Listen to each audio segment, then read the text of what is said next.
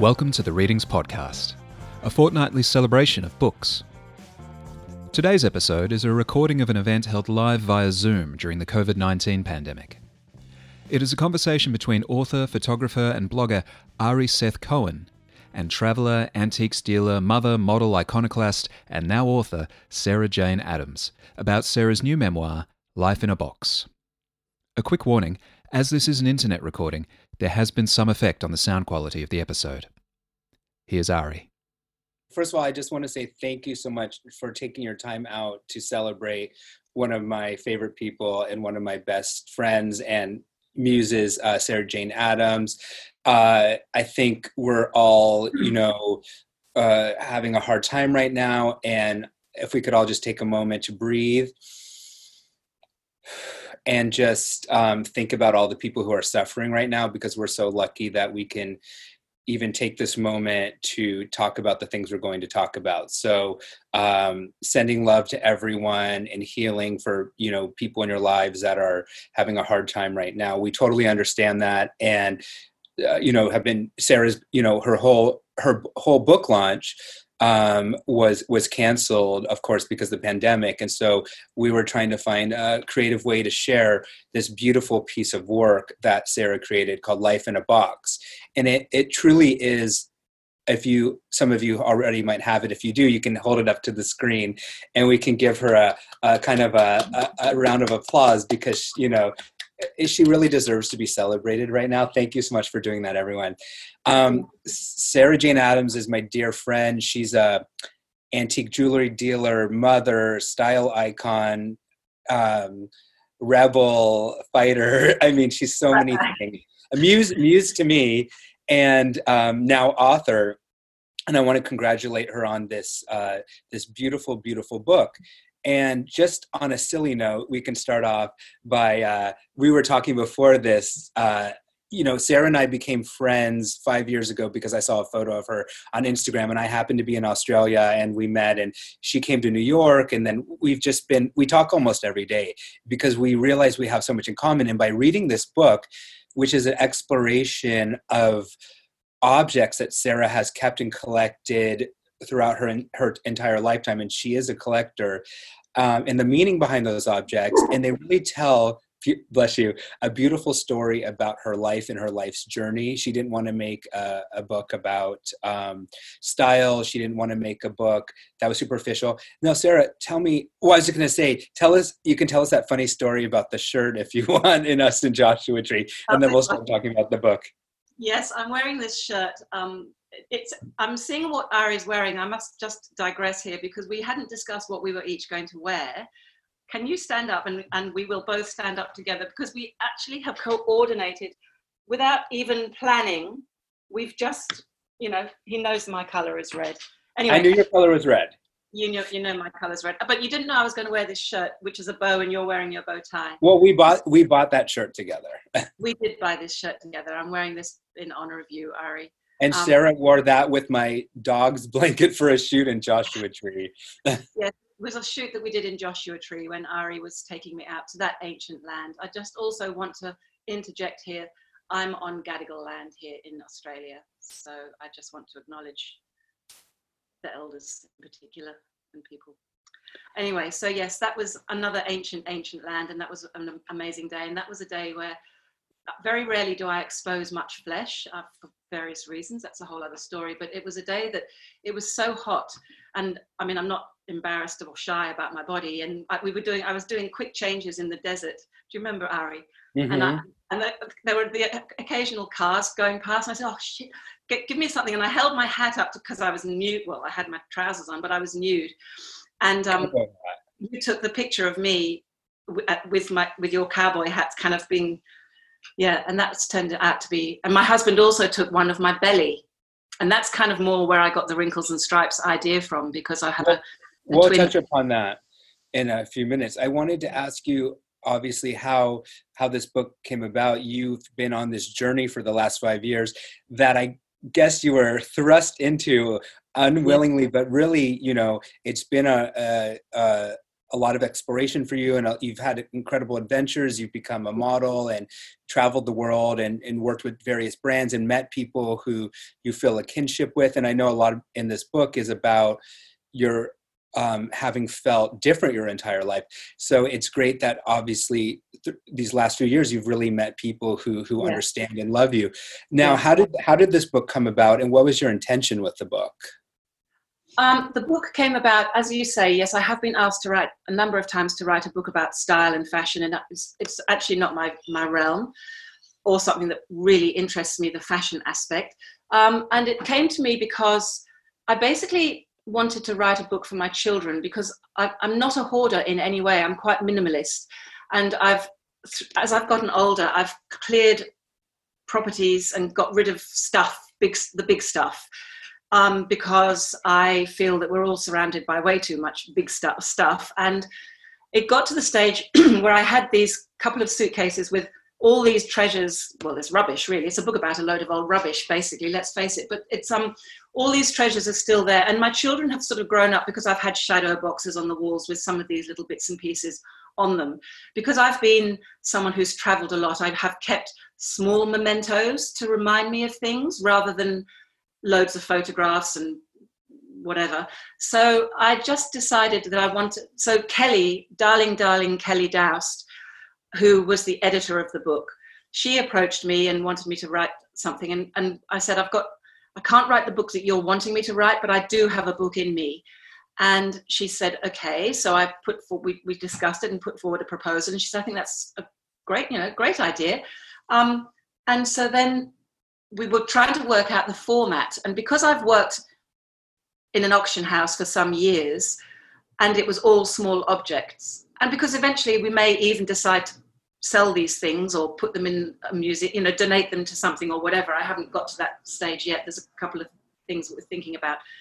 I decided to write it as an auction catalogue. Actually, Kelly showed me this weird little thing that she'd got. She's brilliant. She's a bit like me. She knows, not brilliant, but she knows where everything is in her house, which I do too. And she went and fetched this little brochure, and she said, this is a little story, like a novel, of an auction catalogue. And I burst into tears and I said, that's it. That's it. I really love the aspect of exploring a life through objects, because I related to you in the fact that, first of all, we both had a grandmother that we were very close to. So in reading that book, what I want to ask about Granny Wynne, but also, even like mundane things like my grandmother's green stapler from the 1960s, like to me that object, like it was just something special. And I have her gold and rose vase of hers, and I have all these like little journals of hers, and all those objects have meaning. Every day I open the door with her, the key holder that she used, it's broken, and just like the meaning that objects can have. And I love estate sales, and I know you loved collecting things when you were younger and the meaning that they took upon. And I feel like the book is a really story about becoming, owning who you are, inhabiting your body and your strength, and being resilient and being a rebel and being rebellious. But tell us a little bit about your grandmother. Nanny Wynne, she was a mad eccentric. I loved her to bits. She was I won't say too much, because her birth situation is quite interesting and it's very detailed in the book. But she and I sort of had almost like a secret friendship. We were confidants to one another. And she loved animals. She was the first animal liberationist that I was aware of. She used to write letters every year when the Grand National was on in England, and the horses used to have to jump over these steeplechases, and they would have broken legs and have to be euthanized. And she would write all these letters, and she used to save the bears. But she used to go for mad, long walks, even into her 80s. She'd go off across the fields, striding out in her wellies, and she just loved nature, the fresh air, animals. She was greatly misunderstood as well, I think. She was a really gorgeous woman, a very big influence in my life, although I only spent time with her when I was very young, because when I went to boarding school, I didn't really see much of anybody. Yeah, I feel like for you, it was your Nanny Wynne, and then and then it with your teddy bear that you had, and these were, you know, and then the objects that you collected became your friends, you know, because I don't want to talk too much about what's in the book, but you felt, did you feel quite alone as a child? Oh, very alone as a child, yes. I mean, my birthing was a strange situation. Again, that's revealed in the book. And because my father was in the Royal Air Force, we used to move around a lot. And I never really met, I've always been a loner. And I still am, Ari. That's my comfort zone, is being very self-isolating, which I think a lot of people find strange, because I apparently am a flamboyant dresser, but my dress is just something that's happened over the years. It's not a construct as such. But yes, yeah. I've always been very content being alone, and I've always loved to have time to entertain myself and to explore the inner mechanisms of who I am and what the world is around me. And I think that's one of the reasons I love to travel, because when I'm traveling, I'm completely anonymous and completely, really invisible when I travel, because people don't know, people don't look, you know, I'm an old woman, people don't look at you when you're old. And I'm actually really happy with that, because being stared at when you're young because you're whatever, I always found that to be something of a burden. But yes, I'm just happy in my own company, as you are as well. And we're both a couple of weirdos, yeah, really. I mean, I'm a lot more social in a lot of ways, but I totally feel like, you know, being someone who felt like they were different, which I'm sure we all have felt at different times in our lives, that as a young person, looking back, it was almost something beneficial to that, like having that time to yourself to have, allow your imagination to work, because I didn't have a lot of friends growing up, and I was very different than most people and eccentric and strange. And I had my grandmother like you did. And, you know, we looked for objects, we played, you know, we made up games, we wrote stories. And I think that what I really loved, one of the things I loved about your book, because it was kind of in line with my journey, is something that you've loved your entire life, which is objects and jewelry. And jewelry especially, you really learn how deep your relationship to jewelry is in this book. And from, you know, first finding objects in your yard and in those excavations to the little pieces that you'd collect. But jewelry really became your source of independence. It was the thing that allowed you to be free from the restrictions of your life. And it feels like you're constantly, I mean, especially when you were younger, but you still continue that quest for freedom. Like, I think you're always looking for more and more freedom and understanding of who you are. Can you talk a little bit about the various, it's cataloged in the book, but like just some of the, touch upon the few moments of like, this was when I first felt free, but like it changes throughout life, because then you finally become established and then you're looking for freedom again. Yes. But I think it's the human and also what place did jewelry play in that? The biggest, apart from my children, apart from when I had my children, my relationship with jewelry has been the biggest relationship I've had in my entire life. And it's not monetarily based. It never started out that way. I was very fortunate because of my passion for antique pieces in particular, and what they represent and what can be used, and Deborah will, I'm sure, relate to this as well, what can be used to as jewelry and what can be used to send messages, and what jewelry can be made from. It's so evocative, and it can be public or very private, and it can be private but still public. You know, there are so many different, and this is why I never wear jewelry now, because if I do, the jewelry that I choose to wear is so loaded with meaning. I mean, I have a fabulous jade blade, which isn't even featured in the book because that's so important to me, and I didn't want to share that. But you'll see it in some photographs, and that is my. But let us know also like how the jewelry literally gave you your freedom. You were, tell a little bit about it.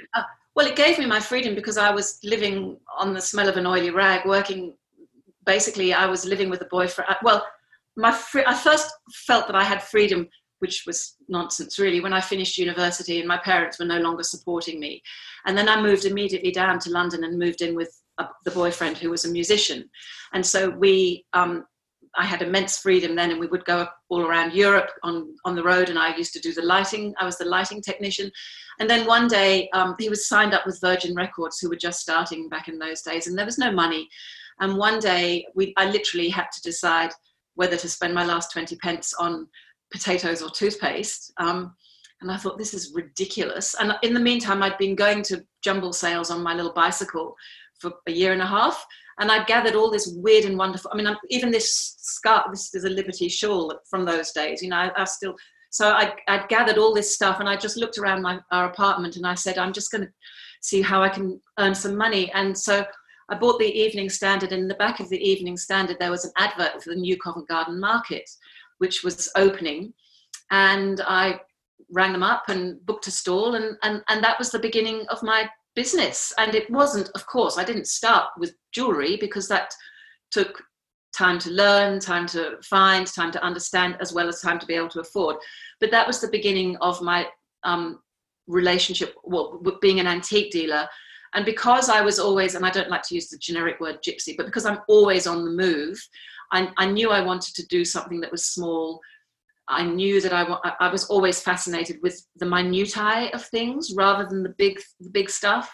So it was, and I've always loved rocks and fossils. I'm a gemologist and a diamond grader and so on. And so that's kind of why it became jewelry. And jewelry, the searching for jewelry gave me an immense freedom, because it meant that I had to have courage to go and explore where women certainly weren't very often seen. You know, there were very few females doing what I was doing back in those days. I didn't even think about it. I didn't even think, oh, I'm a girl, I can't do this. None of that has ever held me back. You know, I've never let my gender influence anything I've done, really. You know, I guess if I had been born, if gender fluidity had been happening in those days, I probably would have been one of these people who people didn't know whether I was a boy or a girl because of the way I dressed, and because of, and so that's a bit of a sidetrack, but so jewelry gave me freedom to travel. Definitely the book explores your relationship to your body, your gender, to other people, and explores like the history of the time period that you've lived in. You know, I think it's such a deep book with, so many fascinating clues into your life, but also to like the times that you were living in, and musically, and the people you were surrounded by, and you know, Princess Diana's passing, and so many things. It's just HIV situation, that pandemic. I mean, it was. It's just repeating itself. But the thing that I wanted to do, Ari, to answer your question of earlier, when I was writing this book, I wanted it to appeal is the wrong word, because I'm not into salesmanship, but I wanted it to be relatable to people of all types, all ages, all cultures, all everything. I wanted everybody on this planet to find something in this book that they could relate to, because it's basically a book about a life. My life is no more special or different than anybody else's life, but and that's one of the reasons that when I first was given the book, the first copy I was given, I actually had to fly to India. You take over. And present my first copy to my Indian family. Anyway, but the point is that my Indian family is a very extended family, ranging from little ones who are 3, 4, 5 to elders who I've known for 40 years and who I knew when they were first sort of 40. So, you know, they are elders now. And every time we went to see them, and this is honestly the truth, every time we went to see them, one member of the family would have that book and would be reading it or looking at the pictures. And the little children were fascinated by my coloured crayons and Tessie Bear. And so for young people, I'm hoping there are stories and aspects of old people of my generation's age, so that they won't know, like, for example, the milk bottles. You know, why is this woman written about a gold milk bottle top? It's absolute rubbish. Yet the message within that story, I hope it talks about the inside, how we feel, as opposed to the outside, how we look. It's an historical referencing to milk being delivered and, you know, a story about the olden days and a funny story about weird, you know, like I've tried to really make each section relatable to different aspects of the population in different ways. It's beautiful, and it definitely has the aspect of being so beautifully relatable to so many people. And I know that because of, you know, it's in the book, but your parents had a lot of expectations of you to be a certain way, you know. Suck up. That's always happening. You know, you were stifled in a lot of ways in terms of expression and school. And so a lot of your journey, like we said, has been about rebellion. Absolutely.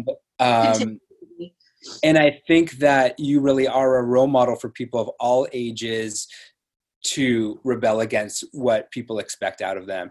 And I wanted to talk a little bit about rebellion, and then obviously what you've been doing the past few years. Now we can talk about, you know, the hashtag that you created that's gone viral, that's really empowered a lot of people in so many ways. What I love about your social media and everything you do, it has such authenticity to it. And you know, there's always a message behind it. That's, it's not about clothing. It's not about buying. It's not about representing something other. It's about being who we are. And you allow a lot of us to be who we are. So I sometimes wonder, you know, when you're doing it, you sort of feel as though you're living in a box, and it's like, let me out. You know, like after we've done this, I think I'm going to put up a picture and say, are we done yet? You know, because it's like, this has been such a big, but yes, I think I am a rebel, but I also truly believe that we have to be very, very conscious and thoughtful about what we're rebelling against, or why are we doing this, and what is the best method to do it. And I've learned, and when I was young, I was very bombastic, and a lot of people think I still am, but trust me, when I was young, I was, you know, I was out there, and I was, nobody had a fucking chance. If they, you know, like, it's okay, see you later, I'm out of here, you know, like it was, I was pretty intense. And I learned through growing older, and I learned this from my mother, it's all in the art of timing. And also I learned this from school, and there's a story in there about when I had a phone call from the Young Communists Association, but I learned how to work from within. So basically how to infiltrate your opposition. I learned how to play the game, and I learned how to know when I'm playing the game. And that's why I'm really brilliant at winding people up. I'm such a bitch, but I've learned how to infiltrate. I learned this, Ari, through working in the business in a man's world. I had to, it was survival. I would have been out on the streets. I had to learn how to infiltrate and sit and shut the fuck up and learn how to play the game, and know when I was playing the game, and then also know when you can actually come out and break, and that's when you are a different kind of a rebel. You can be a rebel from internal, from within, as well as from opposition. And tell me about, how did you come up with this movement and embracing of, tell us a little about it. My wrinkles are my strength.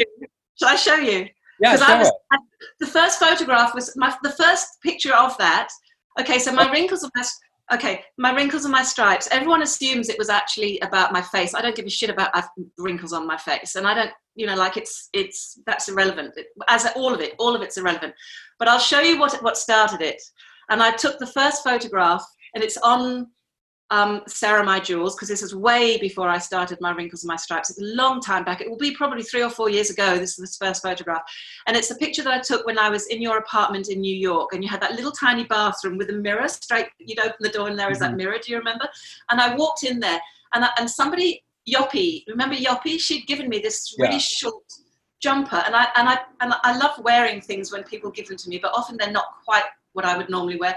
And I put this on, and I went into the bathroom, and I walked in, I stood in by the mirror, and this jumper came to about here, right? And so I'm standing there, I got my jeans on that were low-ride jeans. I've got my Adidas trackies on under this to keep warm. I'd had my low-ride jeans on that kind of looked like this, and this top kind of went like that, and I was going to take a photograph of it. I don't know if you can see, but I've got a really, really wrinkly belly because I've had twins, and all of this wrinkle, all of this is twin belly.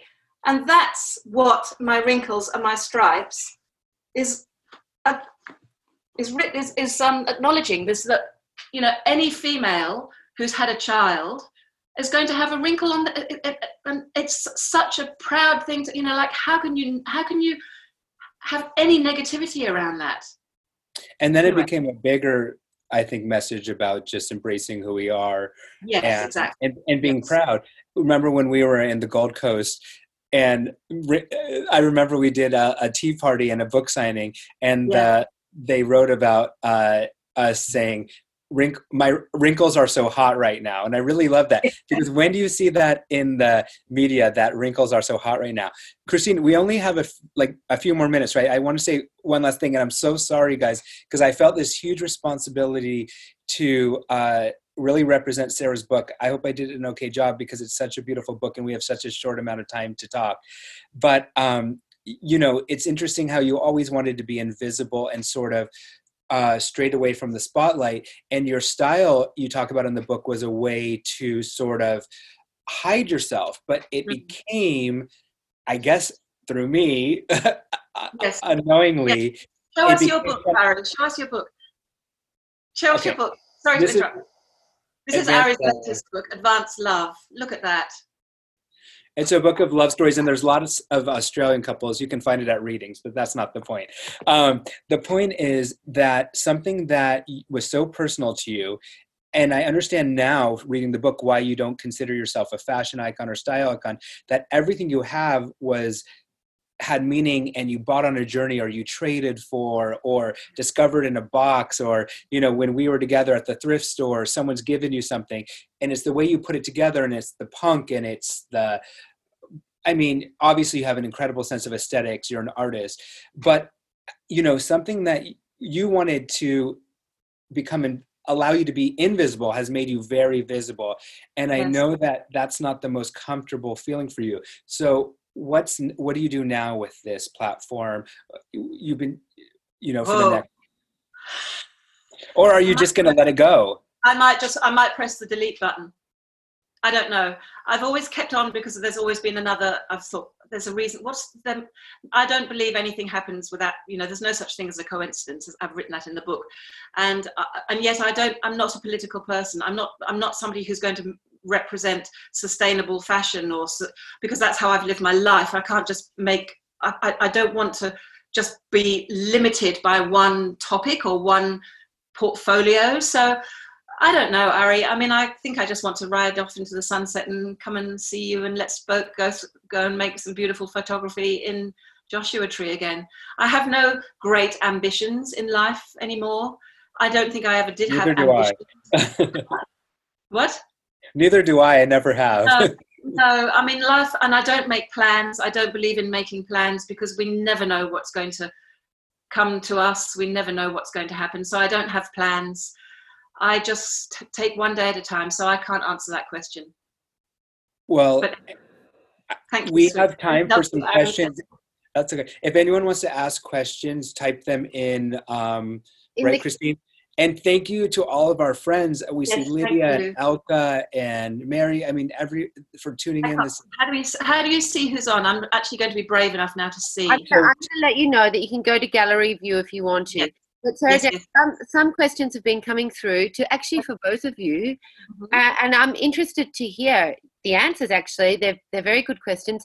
There's a lot of people asking me about when did you find out that you had fallen in love with colour?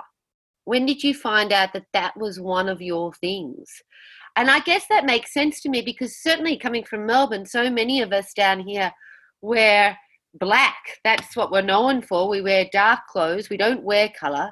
But you, Sarah Jane, and you, Ari, have always seemed to be quite a rainbow. Do you want to go first, Ari? No, this is your signing, girl. Okay. Well, for me, I guess it was when I was very, very, very, very young, because it was post-war England and everything was made out of blankets, and, you know, there was nothing really in the stores. And I used to go to boarding school, and my boarding school colour was navy blue, one of the reasons I never wear blue, and brown, one of the reasons I never wear brown. And those were the colours. But I really discovered colour when I discovered Keith Richards and Jimi Hendrix. There's no going back. That's the end of it. Those are my start. But even looking at your book, like, you know, and the crayons and the objects. I mean, I think we learn about color from the objects around us, and you know, nature and I was going to say, exploring. For me, nature is the first place to look. I mean, even in England and cold places, in the the daffodils, the color. You just look to nature. I'm looking now out at the tree. The colours, even within one plant, that if you saw them on a colour chart, you'd think, oh, that won't work. But they do, and it does. And that's. But my relationship with colour and layering was very fine-tuned when I went to India, because those women, oh my God, the way their poise, their elegance, their pride, and the mixtures of the colour.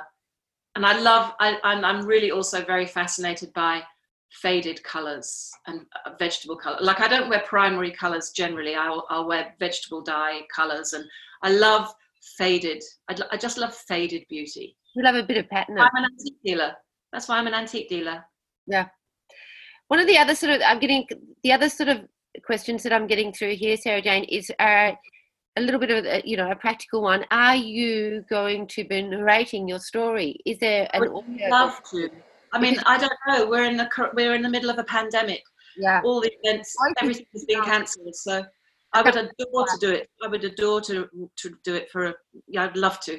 I would love to do that. Yeah. If somebody told me about that, I don't know how we do that. Yeah, I'm going to be your agent for a second, and anyone who could help us spread the word about this beautiful book. You know, it's a hard time to get the word out about something beautiful like this, and it's something that you have at home that really.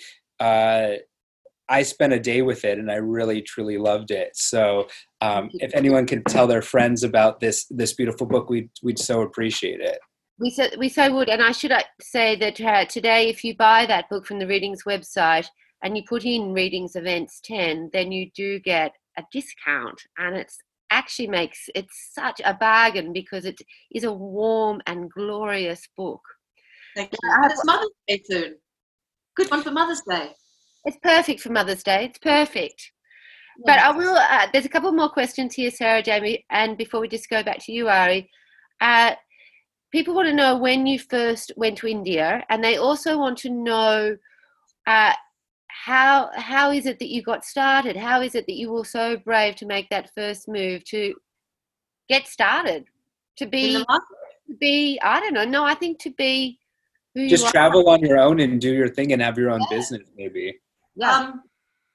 I guess I have no fear. I don't know. It was just, I lived in England, and it was the same as now I live in Australia. It was the kind of top end, bottom end of the world. And there was a great big world, and I just needed to go and explore. I've always explored. I've always climbed rocks. I still climb trees, the other day.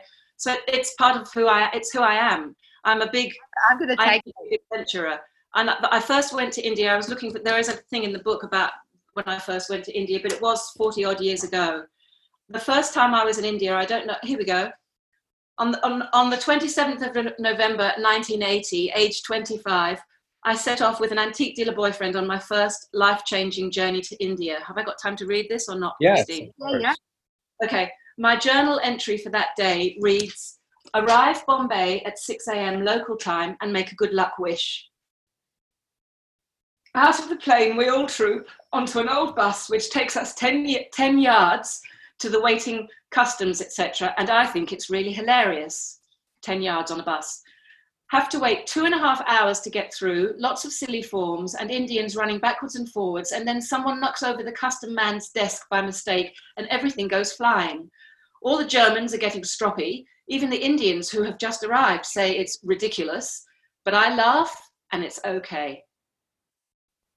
So that was my first journal entry when I landed in India. And that's been, I think, with travel, to answer the question, how did I get started in living the life that I've led? It's by realizing I'm just a tiny little ant. None of it really matters, but also by keeping a sense of humor. I think you have to have a laugh and you have to smile. When people say to me, weren't you frightened going to India? I say, no, because people stare. People stare everywhere. And all you do is you look at them and you smile and they go, oh, and they're so, you know, it's like, of course they're going to stare. I mean, you know, people stare when I'm in bloody Newtown. They're going to stare when I'm in India. And it's the same for everybody. People do stare, but there's nothing wrong with being stared at. There's nothing wrong with not being stared at. That is all your own. I need to learn that lesson. Pardon? I need to learn that lesson. You know, yes. That's one of the things I think that the great lesson, perhaps the great thing that we can all take from here, from this conversation from you, Sarah Jane, is that certainly it's just, I have no fear. What's the worst that can happen? That type of attitude. What's going to happen? If I die, I die. You know, like, to me, I'm not hung up about any of that. I'm ready. Now that I've written this book, I'm ready. And I'm serious. That's why the last photograph of the book, I don't know if people have seen this, but this is the last photograph of the book. And this is me in a yoga pose, which is called Shavasana. And it's called, which is corpse pose. So this photograph was a pure fluke. Bring it up to the lens. I don't know if you can see, but it's me. But what I need to tell you is that this picture was taken on the pavement, on the road in May Lane, which is where all the graffiti artists go. My husband and I were there taking some photographs of me in the orange dress. And I saw on the curb, I don't know if you can you see these two yellow eyes? These two yellow eyes and a stupa. So this is like almost like the Shiva eyes.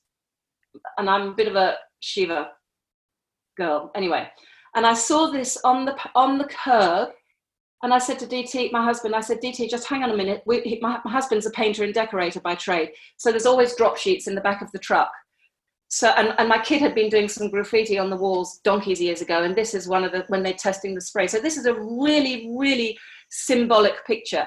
And if I had the time, I could go through every single picture in this book and tell you why I chose this picture. None of this has happened by accident, but this is my husband's drop sheet. One of my kids, you know, starting the graffiti, they shake it and they go, and that makes the paint. And here I am in Shavasana in front of the Shiva eyes on the pavement in Sydney.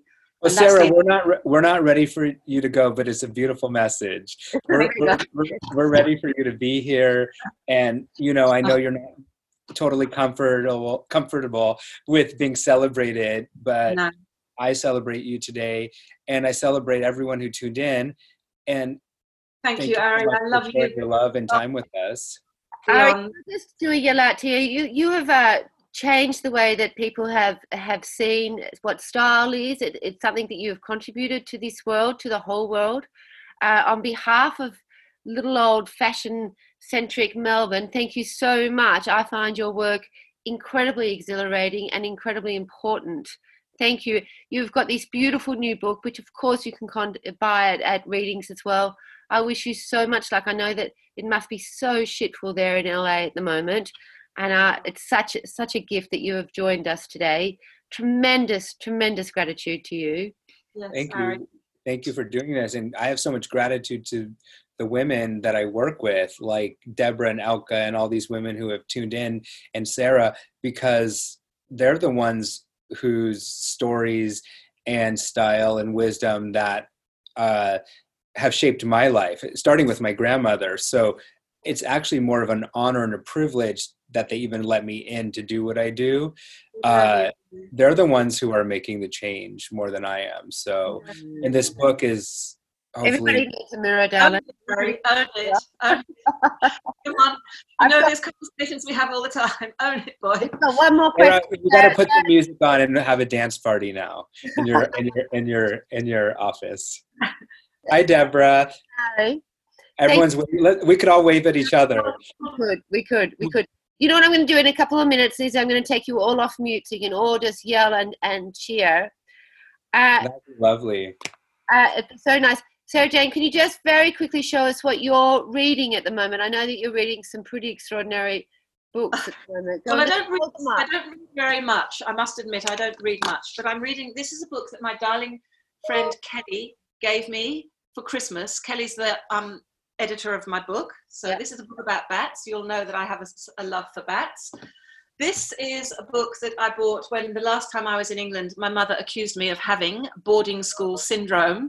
I had never heard of it, but she said, you've clearly got boarding school syndrome, but at least it made you strong. So here we are. I'm reading that. And then the last one, and the best one, is Sadhguru, who I follow. So fantastic. But they're all black. They're all black covers and grey covers. How weird is that? There's a message there somewhere. There's a complete contrast to you, Sarah Jane. Ari, can you hold up your gorgeous book one more time so that we can all see it so clearly and all rush out and get it? Ari, hold it up. Don't be crazy. There it is. There it is. There it is. It's fantastic. Deborah's in it. Book. Yes, Deborah's in it. It's a beautiful book. Oh, hey, Ari, you know what? Deborah's in your book. She is. Deborah is mentioned in my book because I made a bangle when I was doing one of Deborah's classes. Can we actually say what we decided to do this morning with regards to the book? You can tell. Oh yeah. If anyone wants to join in, Sarah, we were starting a little Sarah dress-up contest. Oh, thanks, Deborah, for sharing the book. I've started this thing over the past few weeks called the Advanced Style Challenge. Shona did it, and a few other people have dressed up to celebrate older people in your life, and also, dress up like maybe someone from my archive. And so we're if someone dresses up like Sarah in the next few days, she'll be sending them a free copy of the book. We're going to pick one person who really does it up and, one of Sarah's looks. Post it on Instagram with hashtag Advanced Style Challenge and Life in a Box and tag Sarah on that, and she'll look through them. But yeah, we're doing that. But I think it's time to give her a big clap and say hello to, we can all say hello to each other. I'm going to unmute everybody. On behalf of Readings, on behalf of Murdoch Books, thank you so, so much, everyone, for joining us. To you, Ari, just... Thank you, Christine. Thank you, everybody. Thank you, darling. Thank you so much. Now it's going to be chaos for 5 minutes. You can all unmute yourself. You can stream previous episodes of The Readings Podcast on our website, where you'll also find all kinds of bookish recommendations and plenty of great books, music, film and TV. While there, you can sign up to our e-news or to receive the free monthly print newsletter, The Readings Monthly. Production and music for this podcast was provided by Tom Hoskins. All of our podcasts are recorded and produced on the lands of the Kulin Nation. We respectfully acknowledge the traditional owners of this land and that sovereignty is never ceded.